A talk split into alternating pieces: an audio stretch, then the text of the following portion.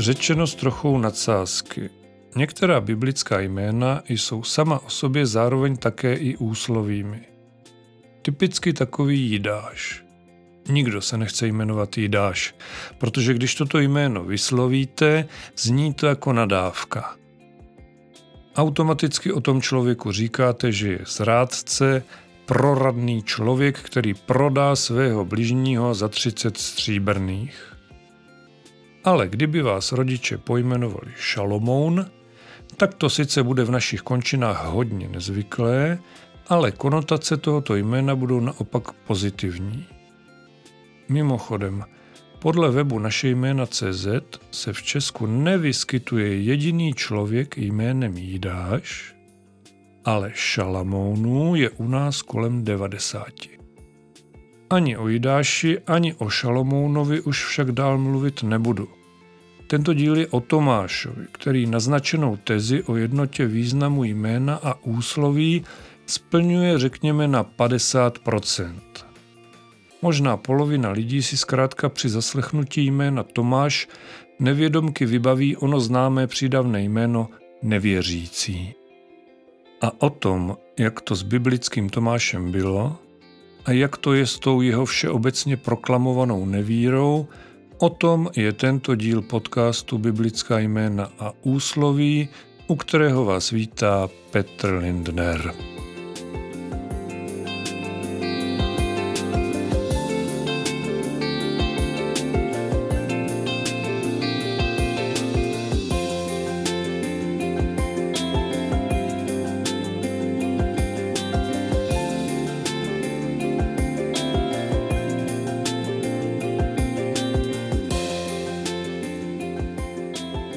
Tomáš byl jedním z dvanácti apoštolů Ježíše Krista, jedná se tedy o novozákonní postavu. Podobně jako většina apoštolů to byl prostý člověk. Pravděpodobně rybář, možná kamarád Šimona Petra a dalších rybářů Ježíšovy družiny. S Tomášem, přezdívaným řecky Didymos neboli dvojče, aniž bychom tedy přesně věděli, jestli byl skutečně z dvojčat, se v Novém zákonu setkáváme několikrát, ovšem na třech místech patří mezi hlavní postavy příběhu. O jednom z těchto míst už v podcastu Biblická jména a úsloví řeč byla. Jestli pak si vzpomínáte, ve kterém dílu to bylo. Nevíte? Nevadí. Prozradím vám to, ale budu vás ještě chvíli napínat. Teď se budeme věnovat té nejznámější a nejdůležitější části, která pojednává právě o Tomášově domnělé nevíře. Proč domnělé, to vysvětlím také později. Teď si pojďme přečíst 19. až 31. verš 20. kapitoly Janova Evangelia. Tento děj se odehrává poté, co Marie Magdaléna zjistila, že Ježíšův hrob je třetí den po ukřižování prázdný. Samotného Krista, který se jí poté venku zjevil, si spletla se zahradníkem a pak už jenom utíkala říct o tomto svém zážitku apoštolům, schovaným někde v domě poblíž. Ještě jednou tedy určení polohy, Janovo evangelium, 20. kapitola, verše 19 až 31.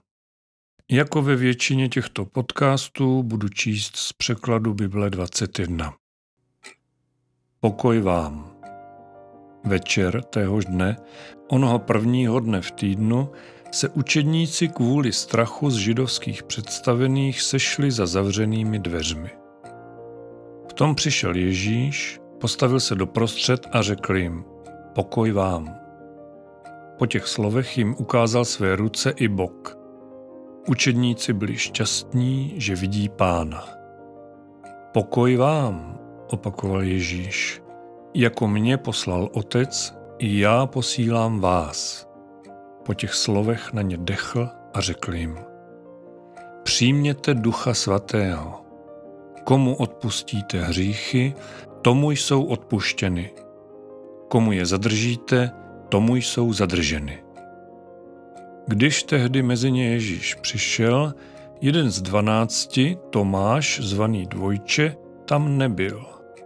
Ostatní učedníci mu říkali, viděli jsme pána. Dokud neuvidím stopu hřebů v jeho rukou, odpověděl jim, dokud prstem nesáhnu tam, kde byly hřeby, dokud nevložím ruku do jeho boku, nikdy neuvěřím. O týden později byli jeho učedníci znovu uvnitř a Tomáš s nimi. Dveře byly zavřené, ale Ježíš přišel a postavil se doprostřed se slovy pokoj vám. Potom řekl Tomášovi, polož sem prst. Podívej se na mé ruce, natáhni ruku a vlož mi ji do boku. Přestaň být nevěřící a začni věřit. Můj pán a můj Bůh, zvolal Tomáš. Uvěřil si, protože jsi mě viděl, řekl mu Ježíš. Blaze těm, kteří neviděli a uvěřili. Ježíš ovšem před svými učedníky udělal i mnoho jiných zázraků, které v této knize nejsou zapsány. Tyto jsou ale zapsány, abyste uvěřili, že Ježíš je Mesiáš, Boží syn, a abyste skrze víru měli život v jeho jménu. Krátký, ale velmi důležitý příběh. Na první pohled je zde ústředním dějem identifikace Ježíše podle ran způsobených ukřižováním. Při prvním setkání Ježíš vejde, mimochodem zavřenými dveřmi, pozdraví slovy pokoj vám a jakoby předkládal policejní hlídce doklady, ukáže svým učedníkům ruce proděravilé od hřebů, kterými byl přikovaný ke kříži a bok, jenž mu římský voják proklál kopím. Prokáže se svými zraněními, jako by to byly biometrické osobní údaje. Těžko říct, do jaké míry bylo Ježíšovo tělo po zmrtvých vstání proměněné – Nicméně je zřejmé, že tato stigmata mu zůstala.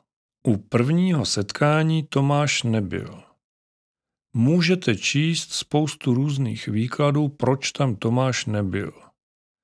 Ty nejodvážnější dokonce tvrdí, že chtěl dost možná utéct, vzít roha, že se tak bál pro následování, že zradil, podobně jako v úvodu zmíněný Jidáš, byť tedy v tomto případě by šlo v úvozovkách jen o zradu víry v Ježíše Krista vzkříšeného. Co si o tom myslíte? Jednak je to vůbec důležité vědět, kde se Tomáš v době, kdy apoštoli poprvé navštívil vzkříšený Ježíš, potuloval? Kdyby to bylo důležité, nejspíš by se o tom Bible zmínila, nemyslíte? No dobrá, připustíme, že svým mlčením nám dává zcela záměrně podnět k těmto úvahám. Tak i já tedy přidám svoji verzi. Nechci být prvoplánově v opozici, ale co když to ve skutečnosti bylo přesně naopak? Co když se Tomáš nechtěl skrývat někde v domě tak jako jeho souputníci, a naopak se nebál chodit mezi lidmi a hrdě se hlásil k Ježíši. O čem to mluvím? O situaci, která po ukřižování našeho pána v Jeruzalémě nastala. Nepřítel, myšleno tedy Ježíš, byl potrestán a to takže hrdelně. Strůjci této historické události pochopitelně moc dobře věděli, kdo byli Ježíšovi učedníci a ty bylo třeba umravnit taktéž, aby je náhodou nenapadlo šířit Ježíšovi bludy, jak farizeové nazvali Kristovo učení před Pilátem Ponským. Nelze se tedy divit tomu, že apoštolové se někde skrývali ve strachu, co se po Ježíšově smrti bude dít. Proč si myslím, že zrovna Tomáš by měl být jiný? Odpovědí budíš stejně tak odpověď na moji otázku, kterou jsem vám položil před chvílí. Ve kterém dílu tohoto podcastu už byl Tomáš zmíněný? Ano, bylo to v dílu o Lazarovi. Jestli jste ho ještě neposlouchali, doporučuji ho vaší pozornosti. Mluvím zde mimo jiné o tom, jak Ježíš zdržoval svůj odjezd z Betánie do Jeruzaléma aby pomohl svému příteli Lazarovi. Všichni si mysleli, že se snad i bojí, protože Izraelci po něm šli. A když se pak rozhodl do Jeruzaléma jít, právě Tomáš na tomto místě říká Pojďme také, ať zemřeme s ním. Myslel si totiž, že zde Ježíše zabijí, ale neváhal stát po jeho boku a byl připravený zemřít také. Tak to se nechová zbabilec, ale muž velmi silné víry.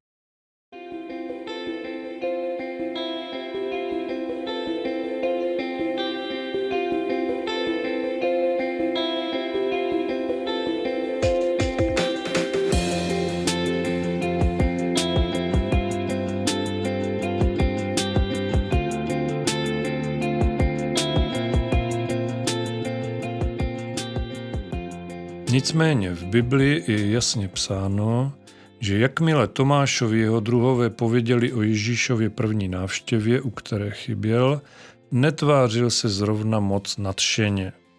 Pochyboval. Kladl si podmínku pro to, aby uvěřil. Řekl doslova, dokud neuvidím stopu hřebů v jeho rukou, dokud prstem nesáhnu tam, kde byly hřeby, dokud nevložím ruku do jeho boku, nikdy neuvěřím. Hm. Tak jak to tedy je? To už zase nezní jako muž velmi silné víry. Jakmile sdělil svoje podmínky, čili to, že chce vidět a osahat si Ježíšovi rány, řekl Tomáš dvě slova. Nikdy neuvěřím. To jsou jasná slova s jasným významem. Tady není o čem spekulovat. Pokud byl Tomáš skutečně tak rozhodný muž, jenž byl ochotný jít s Ježíšem na smrt, vys ona epizoda o Lazarovi, pak je třeba brát vážně i toto jeho prohlášení. Než ho ale rozeberu podrobněji, pojďme si ještě připomenout, co se dělo dál. K setkání Tomáše se vzkříšeným Ježíšem nakonec došlo. Po týdnu na stejném místě, kde tentokrát byli všichni apoštolové, tedy kromě Jidáše, který v té době už byl po smrti, se Ježíš znovu objevil.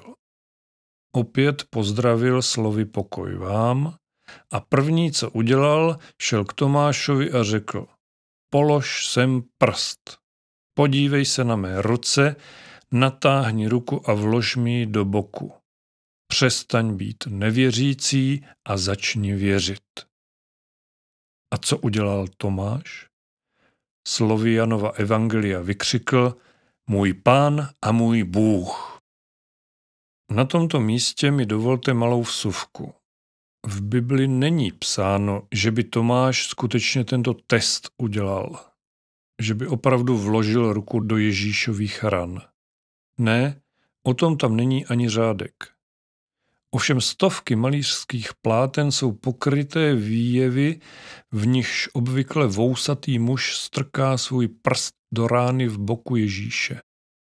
Obzvlášť působivý, a to myslím napůl ironicky, je obraz nevěřící Tomáš od italského mistra Caravaggia. Odkaz na reprodukci dávám do popisku tohoto podcastu, abyste se mohli pokochat také. Pro Caravaggia byly biblické výjevy stěžením námětem jeho tvorby, což ostatně u umělců minulých století, protože Caravaggio žil na rozhraní 16. a 17. století, nebylo nic zvláštního. Ale tento malíř znázorňoval biblické příběhy na rozdíl od svých kolegů často velmi civilně, nepotrpěl si příliš na pompéznost či nadpřirozené výjevy. Výborně jednou větou to charakterizuje Wikipedie. Dějiště náboženských událostí vrátil Caravaggio z nebe na zemi. Nevěřící Tomáš v jeho podání tak představuje čtveřici mužů. Ježíše, odhalujícího svoje roucho u rány na pravém boku a tři apoštoly koukající do ní, přičemž Tomáš se mu tam, promiňte mi ten výraz, soustředěně dloubá ukazováčkem.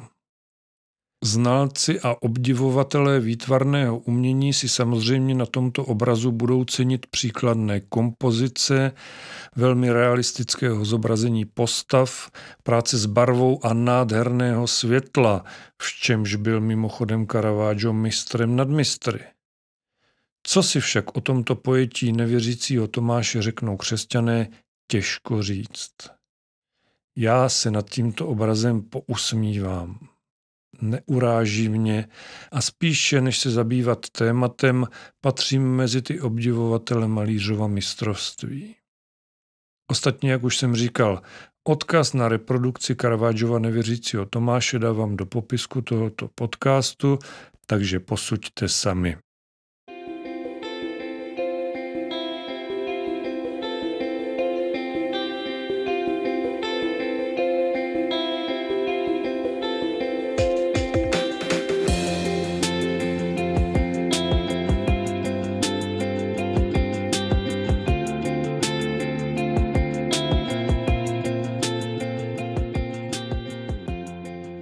Posloucháte epizodu podcastu Biblická jména a úsloví na téma nevěřící nebo spíše pochybující Tomáš. Před malou kunzhistorickou suvkou jsme skončili tím, že Tomáš po té, co mu Ježíš ukázal svoje rány, zvolal můj pán a můj Bůh. Čili evidentně změnil názor a uvěřil, že Ježíš byl skutečně vzkříšený. Ten mu na to v zápětí odpovídá, uvěřil si, protože jsi mě viděl, řekl mu Ježíš. Blaze těm, kteří neviděli a uvěřili. Omlouvám se, že se znovu odkazuji na díl tohoto podcastu s názvem Ležíš jako Lazar a slibuji, že už je to v této epizodě naposledy. Ale je to důležité. Mluvím zde, tedy v dílu o Lazarovi, právě o permanentní nutnosti dokazovat svoje učení nejrůznějšími nadpřirozenými úkazy, zázraky. Tedy ne moje učení samozřejmě, nýbrž Ježíšovo slovo. Ano, slovo, to je to pravé. Lidem nestačí slovo. Musí vidět jiné chodit po vodě, sledovat uzdravování nevyléčitelně nemocných, a dokonce i zažít vzkříšení z mrtvých, čímž nyní myslím Lazara. Kolik lidí své doby to vidělo, kolik dalších lidí se to posléze dozvědělo, ale když Ježíš sám o sobě několikrát prohlásil, že bude vzkříšený, nevěřili mu to ani jeho nejbližší, jeho učedníci a poštolové. Je to tak. Bible sice staví do role nevěřícího pouze Tomáše, jenže podle všeho je zřejmé, že ve vzkříšení Krista nevěřil ani jeden z apoštolů. Musíte se nutně zasmát, když čtete, že Marie Magdaléna, která s Ježíšem trávila stejný čas jako jeho učedníci, si o něm myslela, že je to zahradník. Dobře, takže věcně. Ježíš svoje zmrtvých vstání několikrát předpověděl, přesto mu to nikdo nevěřil. Ani potom, co ukázal na příkladu Lazara, že to není nemožné. No, to je tedy situace. Nicméně, ptám se sám sebe. Kdybych byl na místě apoštolů, na místě Tomáše, věřil bych. Kdybych byl na jeho místě a moji kámoši by přišli za mnou a řekli Hele, kamaráde, kde jsi byl včera? Byl tady Ježíš. Ne, oni by to asi řekli jinak. Řekli by, kámo, chceš něco slyšet? Tomu neuvěříš. Včera se tady na kus řeči stavil Ježíš. Ne, tak tomu bych fakt nevěřil. A to říkám naprosto vážně. Kdybych tři dny předtím viděl Ježíše trpícího a umírajícího na kříži a pak by za mnou přišli moji druhové a řekli mi, že žije, moje první reakce by nejspíš byla úplně stejná jako Tomášova. Ovšem v Bibli se píše, že po druhé se Ježíš svým učedníkům objevil až za týden. Opět nebudu spekulovat, proč až za týden, budu ale přemýšlet o tom, co se v tom týdnu mohlo odehrávat v Tomášově hlavě. Týden je v tomto ohledu docela dlouhá doba.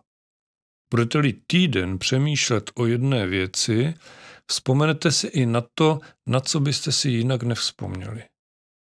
Proto nepochybuji o tom, že Tomášovi se právě v tom týdnu vybavila Ježíšova slova. Jednu z předpovědí o zmrtvých vstání můžeme číst například v Markově evangeliu, 10. kapitola, verše 32 až 34. Byli na cestě vzhůr do Jeruzaléma. Ježíš šel napřed a oni ho ohromeně a se strachem následovali. Tehdy vzal těch dvanáct znovu k sobě a začal jim opakovat, co se mu má stát. Hle, blížíme se k Jeruzalému. Tam bude syn člověka vydán vrchním kněžím a znalcům písma. Odsoudí ho k smrti, vydají pohanům, budou se mu vysmívat, zbičují ho, poplivou a zabijí. Ale třetího dne vstane z mrtvých. No jo, vždyť on o tom fakt mluvil. Říkal si Tomáš možná v duchu, možná i polohlasem a dost možná to také křičel z plných sil nahlas, aby to celý Jeruzalém slyšel. On nám to všem několikrát opakoval, ale my jsme tomu vůbec nevěnovali pozornost. A když to pak přišlo, nechtěli jsme tomu věřit. Zastyděl se bez pochyby Tomáš sám před sebou.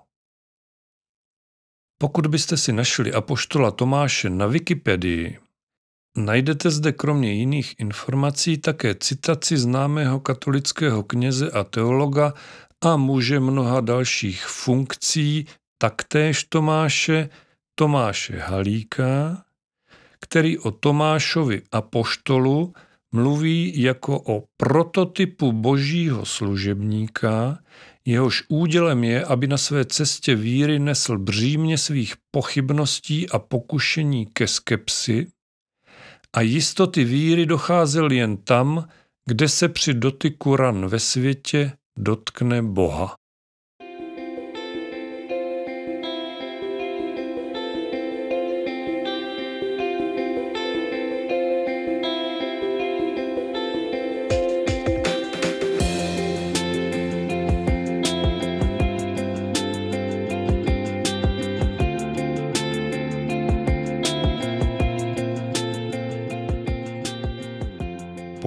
Pochybovati je lidské, praví jedno nebiblické přísloví a britský spisovatel Graham Greene k tomu údajně navíc dodává, že schopnost pochybovat je nejlepší lidská vlastnost.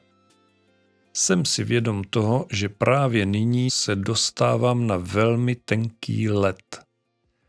Ale zkusím z toho nějak šikovně vybruslit.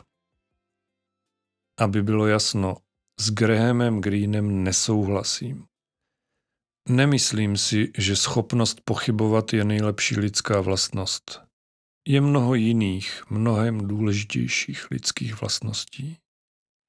Nicméně, jakási elementární míra pochybností, o čemkoliv, nejen tedy o víře, je podle mého názoru vlastnost pro člověka užitečná a zdravá.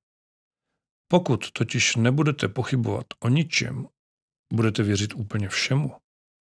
Velmi snadno se vám stane, že toho jiní lidé zneužijí. Bohužel je to tak. Zvláště v dnešní době, kdy zejména internet je, kromě užitečných informací, bohužel plný také desinformací všeho druhu, potažmo pak nesmyslů, hloupostí a tak dále a tak dále, Člověk nepochybující je člověk naivní. Nebo v tomto smyslu pak zvláště ve víře to může být fanatik, tedy pokud bychom se bavili o extrémech. Dovolte mi prosím ještě jednu vsovku. Jednotlivé díly podcastu Biblická jména a úsloví většinou natáčím v neděli, kdy je v mém studiu, tedy čti v dětském pokoji v panelákovém bytě, jaký taký sklid, abych stihl do středy nahrávku zpracovat a pustit na internet. Ten týden předtím, stejně jako biblický Tomáš, o tématu přemýšlím, pomalu si ho v hlavě nebo i v poznámkách dávám dohromady, abych nový díl v pátek nebo v sobotu napsal. To jste si určitě všimli sami, že moje podcasty nejsou namluvené z patra, nýbrž jsou čtené. Jinak to zkrátka neumím. Navíc při psaní si člověk mnohem lépe utřídí myšlenky a mnohdy ho napadnou i další nové věci. No ale poenta je v tom, že ve čtvrtek v týdnu, kdy jsem se připravoval na tuto epizodu podcastu Biblická jména a úsloví, vydal David Novák ve svém podcastu s názvem Víra ve vírech doby, už jsem o něm v jednom z předchozích dílů také mluvil, díl s názvem Spiritualita, chvála, fanatismu. Ničeho se nelekejte a poslechněte si ho. Titulek sice může trochu klamat, nicméně myšlenky Davida Nováka jsou jako obvykle výborně vyargumentované, rozhodně nejde o žádnou herezi nebo snad provokaci. Berte to jako malou ukázku toho, jak Pán Bůh v našich životech pracuje. Já přemýšlím o tom, že člověk nepochybující ve víře může být v extrémním případě i fanatikem a ejhle, David Novák ve stejné době vydá velmi zajímavý díl svého podcastu právě o fanatismu ve víře. Díky, otče, že s námi takto pracuješ. Ale to jsme se s Tomášem moc neposunuli. Budu tedy pokračovat. Osobně vnímám jakési dva druhy víry. Neberte mě prosím za slovo.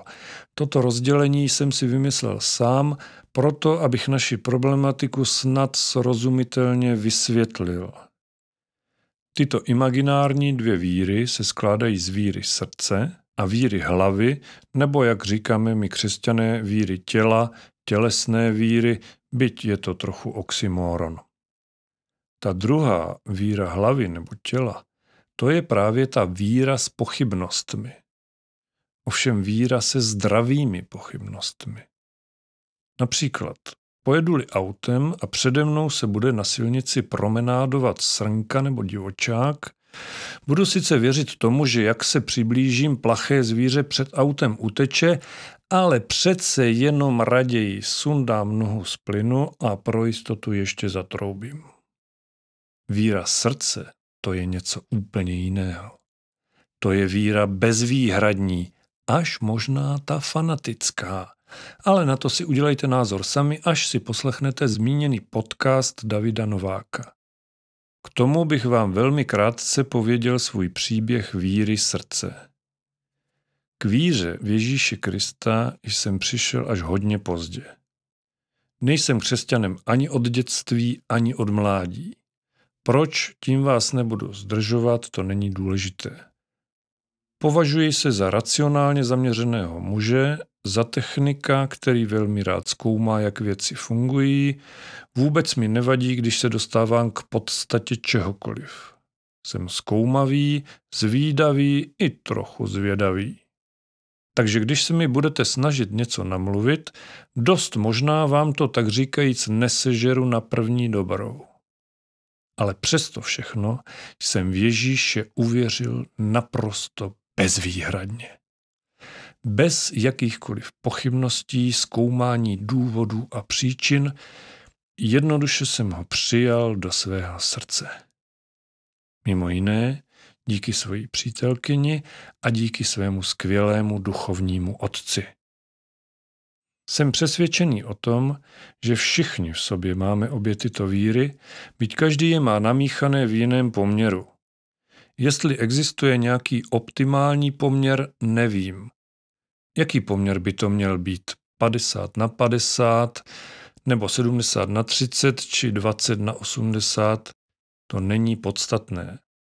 Apoštol Tomáš bez pochyby nějaký poměr obou věr měl.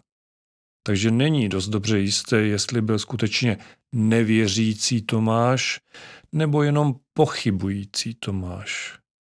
Ostatně ani všechny překlady Bible se v tom nezhodnou.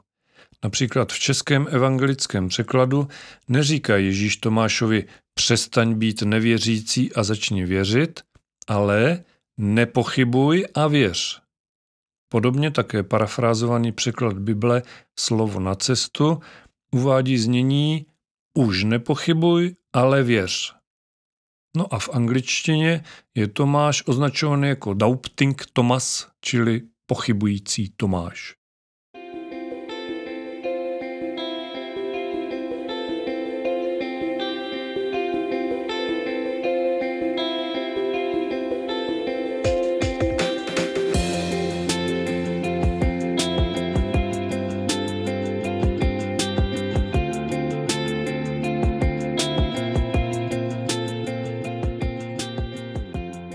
Mohlo by se zdát, že v této chvíli už bylo řečeno vše. Já se ale ještě vrátím k citaci profesora Halíka. Na konci svojí, řekněme, definice a poštola Tomáše Halík říká, a jistoty víry docházely jen tam, kde se při dotyku ran ve světě dotkne Boha. Troufám si říct, že toto je možná ta nejdůležitější zvěst Tomášova novozákonního příběhu. Proč Ježíš svým učedníkům při obou setkáních tak okatě a bez vyzvání ukazoval svoje rány? Ano, už jsme si to řekli, protože lidi obyčejnému slovu v úvozovkách jen tak neuvěří a potřebují vidět nějaký ten zázrak – to, že na druhou stranu pak uvěří každé pitomosti, to je bohužel také realita, ale to sem nepatří, to jsem si jenom nemohl pomoci, omlouvám se. Ježíš totiž svoje rány a poštolům ukazuje ještě z jednoho důvodu. Úplně živě si představuji, jak k ním promlouvá a říká asi toto. Amen, amen, říkám vám. Mou smrtí na kříži staré skončilo a mým vzkříšením nové začíná. Nebude to však snadná cesta. Posílám vás mezi vlky, kteří vám, beránkům božím, půjdou po krku. Ale i kdyby jich nebylo, ani vaši vlastní vám nebudou věřit. Mějte neustále před očima moje rány jako připomenutí toho, že já, boží syn, jsem zakusil lidskou bolest. To všechno jsem udělal z lásky k lidem. Svoje rány ukazuje Pán Ježíš nám všem, kteří v něj věříme do dneška. Všechna příkoří světa, všechny jeho stále obnažené rány se dají napravit jenom láskou. To je poselství povelikonočního příběhu Tomáše, který byl možná nevěřící, možná jenom pochybující.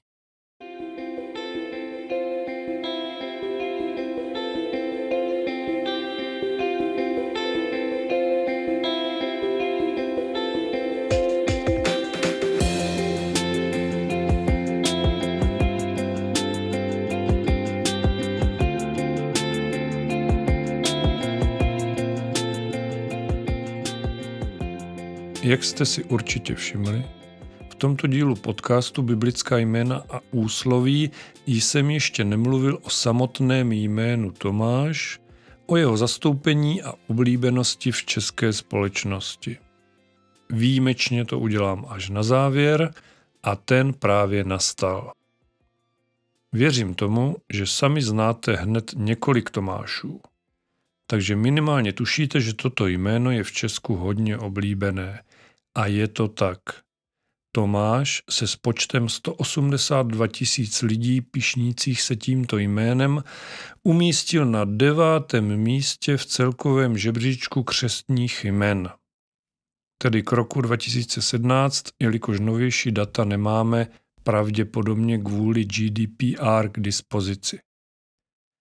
Tomášové mají, nebo tedy měli věkový průměr 31 let takže docela mladá populace. Nejvíce Tomášů se rodilo od roku 1975, což by tedy uvedenému průměru moc neodpovídalo, nicméně obliba tohoto jména neutuchala až do roku 1993. V těchto bezmála 20 letech u nás přibývalo ročně průměrně kolem 4,5 tisíce Tomášů. Někdy v roce 1997 klesla popularita tohoto jména zhruba na polovinu a na těchto číslech už také zůstala. Tomáš je jméno aramejského původu, pochází tedy z kočovného a pasteveckého národa, který byl už mnoho let před příchodem Ježíše rozptýlený po celém Blízkém východě. Jak už jsem v jednom z dílů tohoto podcastu říkal, aramejština byl jazyk prostého lidu a mluvil jí i sám pán Ježíš Kristus.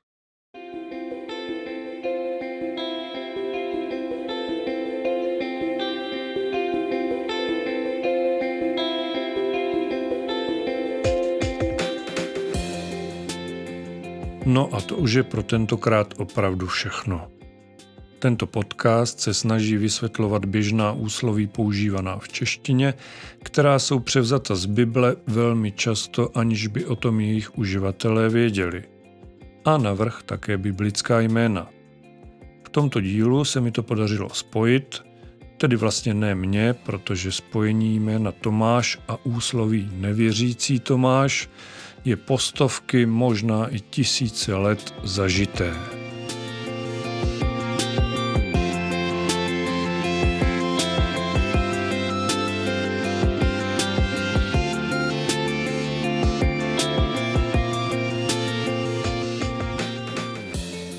Pokud se vám moje povídání líbí, budu rád, když tento podcast budete dál sledovat. Můžete ho odebírat na běžných podcastových platformách, na Spotify, Apple nebo Google Podcast, nebo také na dalších webech. Odkazy na ně uvádím v popisu. Děkuji, že jste poslouchali až do konce a budu se těšit na slyšenou u dalších dílů. Mějte se moc pěkně, buďte požehnaní a buďte s Bohem.